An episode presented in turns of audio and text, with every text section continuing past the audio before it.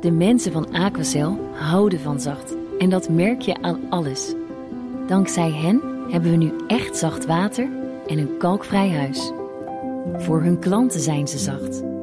Dat zijn ze trouwens ook voor elkaar. Voor ons zijn zij de kracht van zacht. Aquacel. 100% zacht water, 100% kalkvrij. BNR Nieuwsradio. Boekenstein en de Wijk. Hugo Reitsma. Vrees voor Italiaanse verkiezingen. Zondag stemt de derde economie van de eurozone. Uitslag ongewis. rechtspopulistisch In Brussel angst voor instabiliteit. Maar één man werpt zich op als redder in nood. Many in Europe see him as the man who can save Italy from populism. Natuurlijk stemmen Italianen weer op mij, zegt hij. Want ze kennen mijn verleden. Als zakenman, als staatsman da uomo di sport. en als sportman. U kent hem van. Hij is terug, Silvio Berlusconi. En als de man van de Boonga Boonga feestjes Italië van het populisme moet redden... dan moeten we ons inderdaad misschien zorgen gaan maken over Italië en Europa.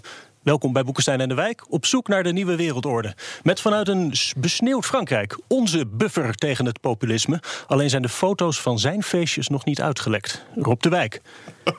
En hier in de studio, genietend alvast, onvergelijkbaar in alle vormen met Berlusconi. Hij heeft namelijk geen eigen tv-station.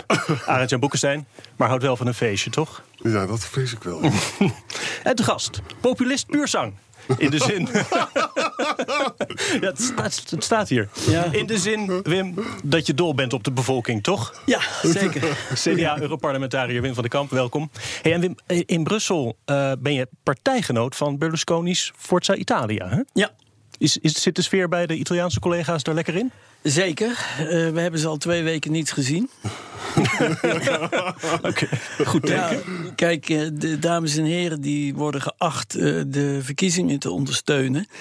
Zoals wij dat overigens ook doen in Nederland. Maar ja, wij, wij, wij wonen natuurlijk veel dichterbij. En als je in Napels woont of op Sicilië...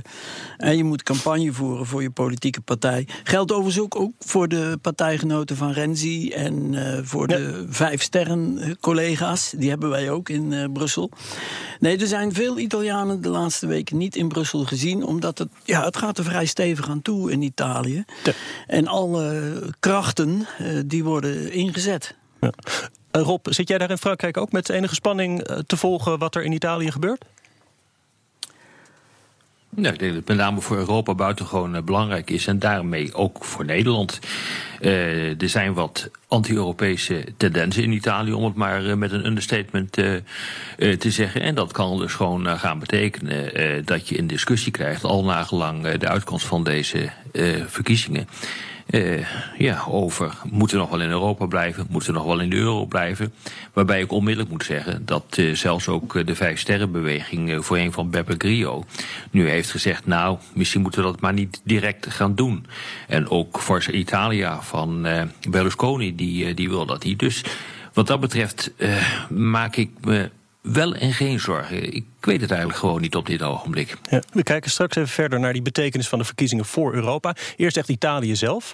En Arend Jan, toen wij na de vorige uitzending nog even over Italië stonden te praten, gingen jouw ogen meteen helemaal glinsteren. Ja, wat- je hebt veel met dat land, hè? Ik heb drie jaar gewoond met enorm veel plezier in Toscane, het land van het mooiste licht. Dat is echt fantastisch. Alleen mijn bewondering voor Italië gaat met name voor de taal en de cultuur, de geschiedenis En de keut. Maar Ja. niet zozeer voor de politiek, want ik vind wel dat dat beter zou kunnen. Hou je het wel een beetje bij in de zin. Kan jij ons een beetje vertellen hoe het er nu voor staat, Ja. eh, politiek? Het is heel spannend en eh, er wordt van alles wordt beloofd door partijen. Ze praten over basisinkomens, over kinderopvang en minimuminkomens. Dat moet ook allemaal betaald worden. En terwijl dus de Italiaanse schuld is al 130 procent. Kijk, en wij zitten met dat land in, de, in een eurozone. Dat is natuurlijk niet... eh, ni- niks is voor niks. Dat is, we kijken er dus een beetje sceptisch naar. Nou, wat je ziet is dat immigratie een heel belangrijk thema is. Er zijn ook allemaal dingen gebeurd. En dat daardoor dus eh, Berlusconi als een soort kingmaker terug is met Forza Italië.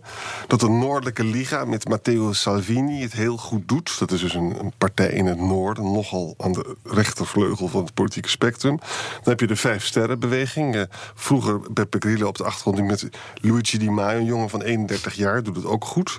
Is overigens ook anti-immigratie. Dat is interessant. Renzi, hè, die dus eigenlijk in december na, na die poging voor het referendum moest opstappen. Die eh, doet het minder goed, 43 jaar. Hè. Paolo Gentiloni is nou de huidige prime minister. En dan heb je ook nog een kleine fringe groep, eh, de Broeders van Italië. Echt hard-right eh, is dat. En waar mensen nu bang voor zijn, is dat er misschien wel een, een meerderheid zou kunnen zijn tussen met Berlusconi, de Noordelijke Liga en die broeders van Italië. Die, die heeft een alliantie gesloten al. Ja. Ja, maar dat hoeft dus helemaal niet te, te lukken. En als dat niet lukt, dan zou het misschien eh, Berlusconi met de Vijf Sterrenbeweging zijn. Dan, dat, ook het establishment houdt dan natuurlijk zijn hart vast. Laat ik er dit over zeggen. Wij zouden natuurlijk heel graag... Het is in Nederlands belang dat Italië daadwerkelijk hervormt. Het heeft 130% staatsschuld. Het moet die arbeidsmarkt hervormen. En geen van deze partijen, met uitzondering van Renzi doet er eigenlijk wat aan. En dus vanuit een eurozone-perspectief is dit toch wel heel kwalijk, vind ik. Wim, hoop jij dat Berlusconi wint? Eh, we moeten even goed in de gaten houden dat Berlusconi is de, de laat ik het zo zeggen, de boze geest eh, op de achtergrond. Maar ik denk er wel dat het goed is voor Italië dat Forza Italië wint. Omdat de rest erger is. Uh, nou, het punt is een beetje wat Arend Jan ook zei. De Forza Italië zit op dit moment in een soort uh, coalitie met twee andere partijen. Mm -hmm. Dat doen ze daar omdat ze een zogenaamde zetelversneller uh, hebben. Ja. Als je namelijk wint, dan krijg je weer een plus bovenop je, op je zetels. Mm -hmm. En die coalitie die zal niet snel met Renzi kunnen regeren. Ja. Dus de mogelijkheid dat die coalitie uiteenvalt en dat dan Berlusconi, Forza Italië met Renzi gaat regeren, die is er ook nog. Ja. Ja. En ik was zelf veertien uh, dagen geleden toevallig op Sicilië voor een werkbezoek met uh, een transportcommissie van het Europees Parlement. En daar sprak ik met een wat wij dan noemen SND-collega. Want Renzi zit bij ons nog. Dat is ook een belangrijke ontwikkeling. Bij de Sociaaldemocraten. Ja. Want na de verkiezingen zou hij wel eens met Macron, met Macron. een ja. eigen partij kunnen beginnen. Huh? Maar uh, het idee dat er misschien toch een grote coalitie komt tussen Renzi, want die is dan weer net iets groter als uh, Berlusconi. Dat idee leeft ook. En dat is ook een beetje mijn hoop.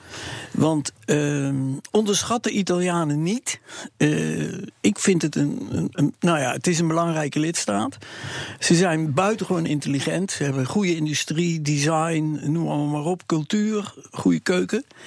Maar ja, uh, politiek gezien ben ik wel met Arend Jan eens. Is het af en toe wel een soort verkeerde Efteling. uh, zo zeggen. Ja, ja. wat. Ja. Goed, dat is al een heel ingewikkeld verhaal. Maar bedoel, ja. Berlusconi terug, dat is toch gewoon gekkenwerk? Ja. Ik moet wel zeggen dat uh, zelfs twintig jaar geleden. Wij moeten een beetje oppassen dat wij met onze Calvinistische arrogantie heel Europa langs de maatlat van, uh, mm -hmm. laten we zeggen, Nederlandse politici uh, leggen. En uh, het is niet mijn man, zeker niet. Maar Forza Italia heeft veel goede dingen voor Italië gedaan. Juist in het inzetten van de hervormingen. Dat is nog lang niet af. Uh, ja, en het beeld hè, wat je nu ook ziet... dat hij nu niet met jonge meisjes uh, op het toneel verschijnt... maar, maar met, met hondjes. hondjes. Ja, dat scheelt. Ja, het is wel Italiaanse stijl, hoor. Ja, het is ja. niet, dat dat okay. is niet onze politiek. Maar Wim, luister eens. Uh, ik ga je even kieten los, het mag. Ja, figuurlijk. Ik, sta, ik blijf ertussen staan. Maar moet je, moet je luisteren. Berlusconi is in staat geweest... om vanaf 1990 gewoon Italië niet te laten groeien. Dat is knap. Dan moet je, als politicus moet je veel je mars hebben... als je echt gewoon niet in staat bent om je... Nou, van, van die man moeten we het nu dan hebben. Bedoel, van, van, zijn partij. Van zijn, luister, jij bent een Europeaan. Hè? Je staat ook dicht bij, de, bij Merkel. Je bent een CDA. Jij wil gewoon dat Italië hervormt. Als Italië niet hervormt, dan heeft Europa een gigantisch probleem. Ja. En ik zie gewoon geen begin van een coalitie die dat gaat doen. En ik word daar een beetje narig van. Ja. nou, dit vind ik geen kietelen. dit, uh, dit, dit zijn hele zinnige, zinnige opmerkingen. Eh, er moet hervormd worden, dat is zonder meer waar. Een staatsschuld van 130 procent, terwijl wij op 59 zitten, of misschien nog zelfs wel minder. Dus dat is heel goed. Er moet hervormd worden, maar op dit moment zijn eh, de stabiele partijen, hoe triest het ook is, en reken niet iedereen af op eh, het privéleven van Berlusconi. De stabiele partijen zijn Forza en eh, de middenpartij, voormalige Sociaal-Democratische Partij van Renzi. Ja, ik als Europeaan, zoals jij dat noemt, ik ga voor deze twee eh, partijen, want dat kan wel de meest stabiele coalitie opleveren. Ja, ik begrijp het. We, we komen zo nog wel meer over economie te spreken als we het over Europa hebben. Ik wil ook nog eventjes migratie aansnijden. Ja. Want dat, dat heeft natuurlijk recht heel erg geholpen. Eh, het is een enorm thema geworden, ook door, door de, allerlei nare gewelddadige incidenten. Maar ook doordat zoveel Afrikanen in Italië aankomen en niet verder kunnen. Ja. Wat alles met Europa te maken heeft. Zeker. Ik, eh, ik ben dus, wat ik zei, in Sicilië geweest. We hebben daar een haven bezocht. En daar was een compleet eh, noodkamp ingericht voor de volgende bootjes. Er was op dat moment gelukkig niemand. Maar het gebrek aan solidariteit door andere Europese landen, en dan heb ik het bijvoorbeeld over Polen, Hongarije, maar zeker ook over Spanje en Portugal, om Italië, Frankrijk, om Italië te helpen. Daar plukken wij nu als Europese Unie de zure vruchten van. Doordat er heel veel mensen zijn die gaan geloven in de rechtse populistische boodschap. Ja. Dit heeft Europa gedeeltelijk aan zichzelf te danken. En het is pas later gekomen hè, dat Juncker en Timmermans hebben gezegd: we moeten die Afrikaanse landen gaan helpen, we moeten die instroom via Libië eh, beperken. Italiaanse kustwacht, die Libi Libische kustwacht eh, helpt. Nee, ik denk dat als jij in een dorp woont in Italië, zoals we een paar dagen geleden in de Volkskrant lazen, met 20 90-jarigen. En er komen in één keer honderd eh, zwarte mannen in een oud eh, militair complex wonen. Ja. dat zouden wij in Brabant ook niet pikken hoor, om het even eh, duidelijk te zeggen. Rob, dit is, dit is een thema dat natuurlijk veel breder in de Europese Unie splijt. Hè? Maar dus nu ook weer in Italië. Hoe kijk jij daarnaar? Of heeft de sneeuwval daar misschien de lijn bedolven? Je weet het niet. Anders dan vraag ik het dan naar Jan. Want jij staat hier gewoon naast me. De- Ja. hoe, hoe kijk jij naar, naar dat dus dit thema nu ja, zo die, die, die rechtse partijen in Italië in de kaart speelt? Door dus eigenlijk doordat Europa het niet goed heeft opgelost. Nou, het is, het is absoluut waar. Dat, kijk, Italië heeft dus heel veel mensen opgenomen. Ook overigens omdat het zelf verdeeld was. hè. Ik zie nog de burgemeester van Palermo, die zei iedereen mag komen. Dat was natuurlijk ook een onhoudbare situatie. Maar goed, het is, ik heb het toen de tijd heel erg nauw gevolgd, omdat ik het zo interessant vond. De, de grensovergang met de, met de Franse Was dus afgesloten. Je kon, je kan, met de trein kwam je er niet door. Ook de, de treinovergang door Zwitserland was gewoon afgesloten. Waardoor het dus ophoopte in Italië. En natuurlijk leidt dat tot, tot problemen met criminaliteit. Het zijn er 600.000, las ik eh, vanmorgen. En eh, nou ja, als dan dus de Oost-Europese landen helemaal niks willen doen. Kijk, als er nou nog. Je zou denken van nou, dan neem, dan neem maar enkele duizend. Ook dat kan allemaal niet. Hè? Ja, dan zijn wij dus medeschuldig aan eh, zondagavond gaan wij misschien meemaken dat de eh, anti-immigratiepartijen, dat zijn er een stuk of drie of vier nu al, dat die misschien gaan winnen.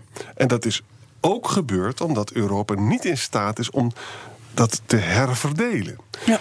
En dat is natuurlijk wel heel erg waar. Dat is heel erg waar. En heel erg ernstig. En zit daar in Brussel nog schot in dat dossier? Er wordt natuurlijk aan Frontex gewerkt, en, eh, maar, maar niet aan de herverdeling hè, van, van vluchtelingen intern. Eh, nee, dat loopt vast. Eh, we hebben afgesproken om er tienduizenden te herverdelen. Nou, alleen Nederland, Duitsland en Zweden hebben hun taken eh, vervuld. En de rest zit allemaal vast in Italië. En ja, je, je kan van de Italianen veel zeggen. Maar dit hebben zij wel op hun bord. En dan hebben wij het hier met deze vrieskou eh, makkelijk praten. Straks, Italië is met ons een van de grondleggers van de Europese Unie. Wat betekenen de verkiezingen daar voor Europa en voor ons? BNR Nieuwsradio. Boekenstein en de Wijk. Op zoek naar de nieuwe wereldorde. Dit is Boekenstein en de Wijk. En dat programma is natuurlijk niet zonder Arendo Jan Boekenstein en Roberto de Wijk. Onze gast. Ja, wat zullen we daar eens van maken? Guillermo. Guillermo van de Kamp, CDA-europarlementariër. En mijn naam is gewoon Hugo Reitsma. En we hadden het net eh, tijdens de break hier nog heel hele tijd over, over migratie... en hoe dat nu verder moet en zal gaan. Uit-Jan. Nou ja, weet je, er zijn dus een heleboel partijen nu die, die hele harde woorden over immigratie spreken. Veel meer dan vroeger nog. Hè. En Berlusconi spreekt over massadeportaties. De Noordelijke Liga doet dat ook. Vijfsterrenbeweging doet het ook.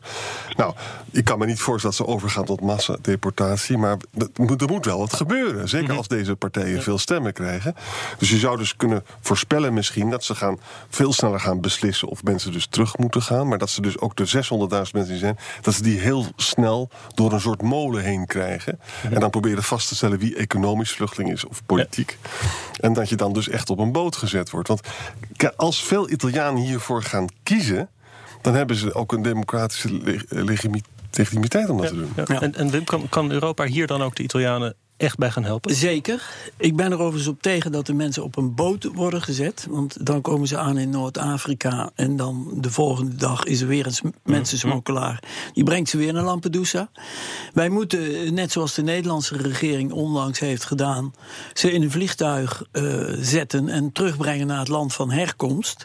Dat zal nog enorm veel eh, gedoe geven.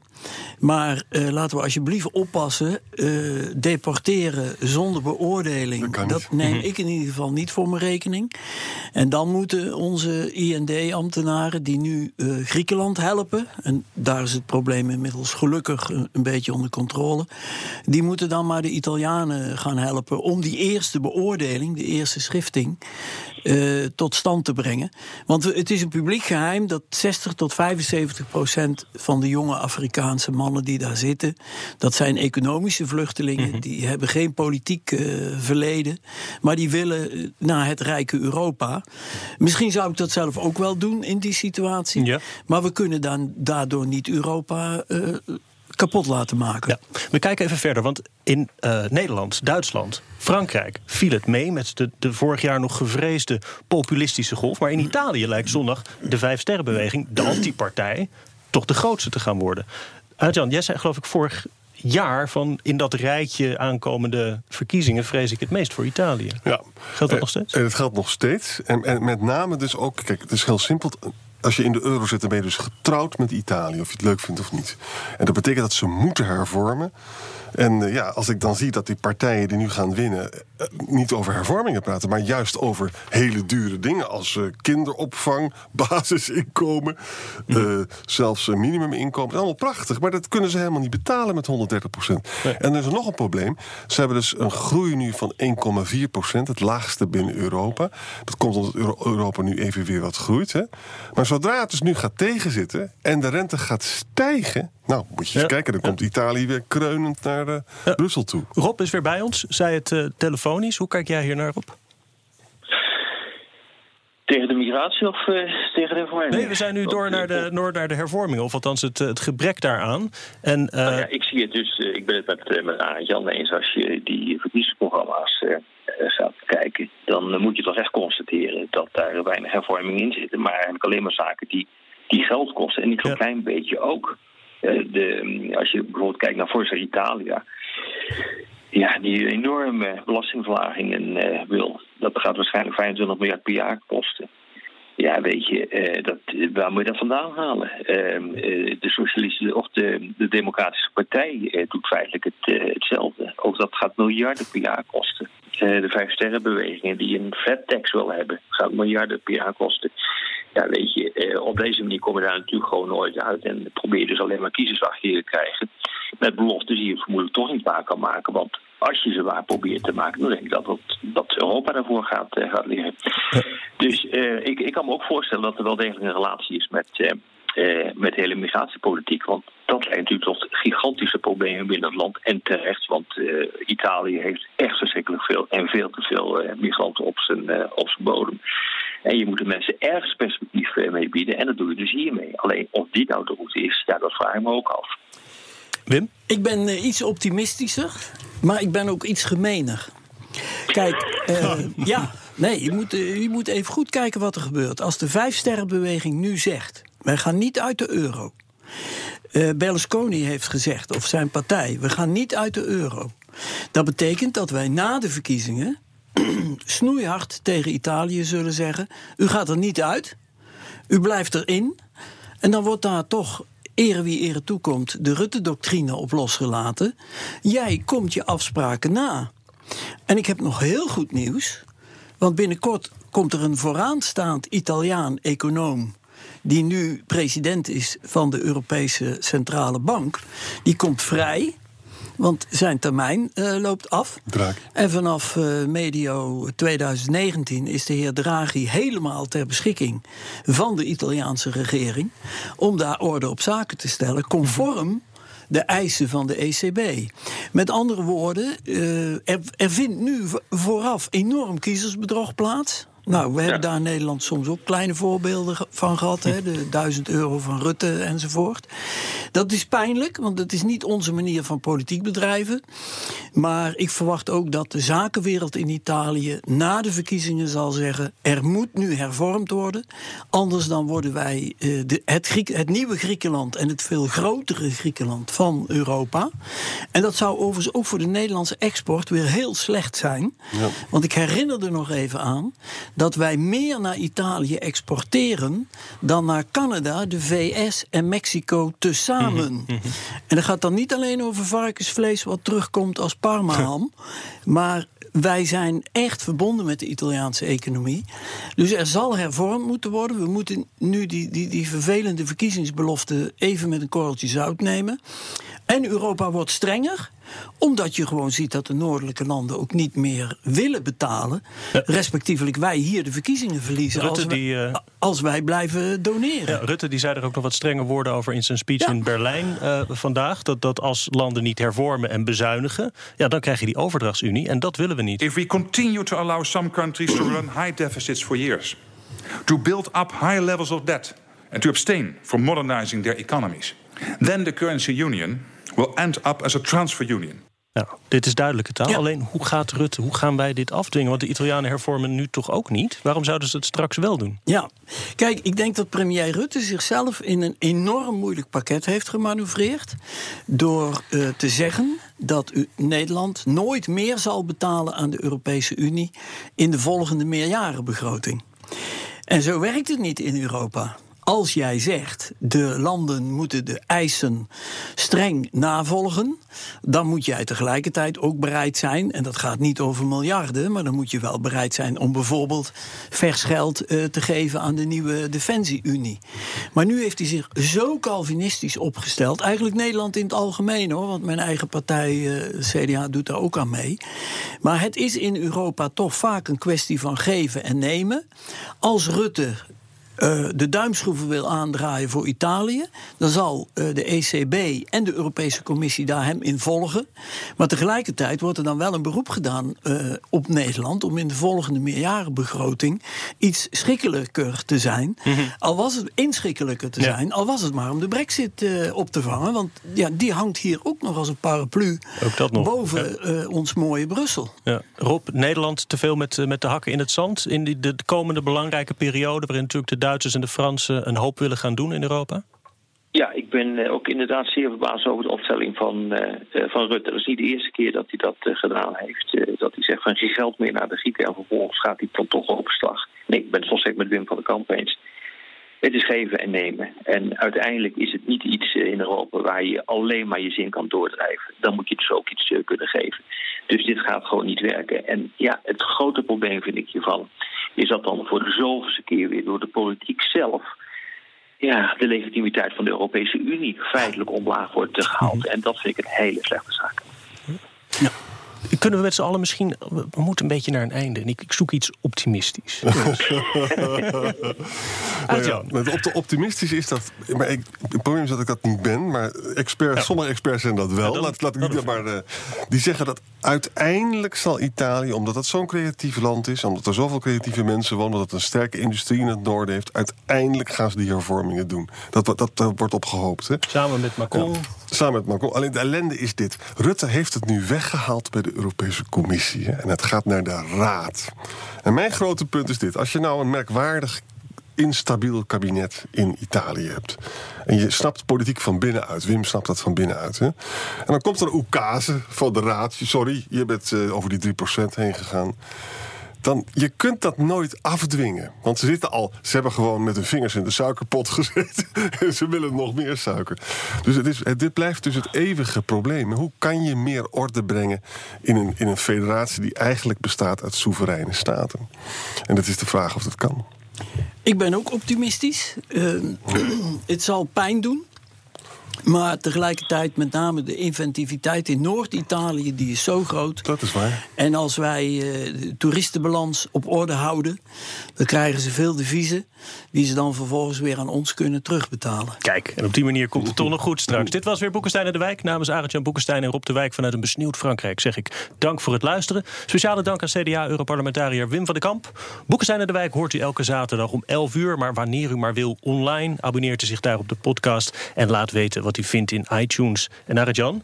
Jan, let eens op. Ik zat, ik zat te slapen. Ja. We uh, hebben nog recensies. We hebben twee recensies. Uh, duidelijk en met humor, zegt Mark E.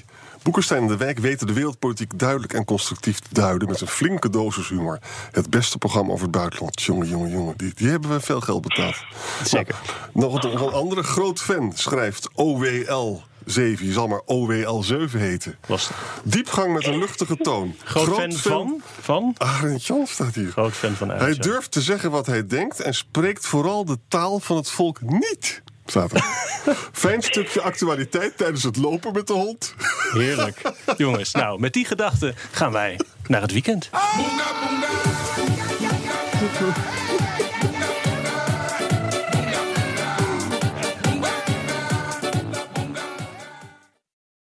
Ben Sylvia van Solft. Betaalt u te veel huur of huurt u te veel kantoorruimte? Solft heeft de oplossing.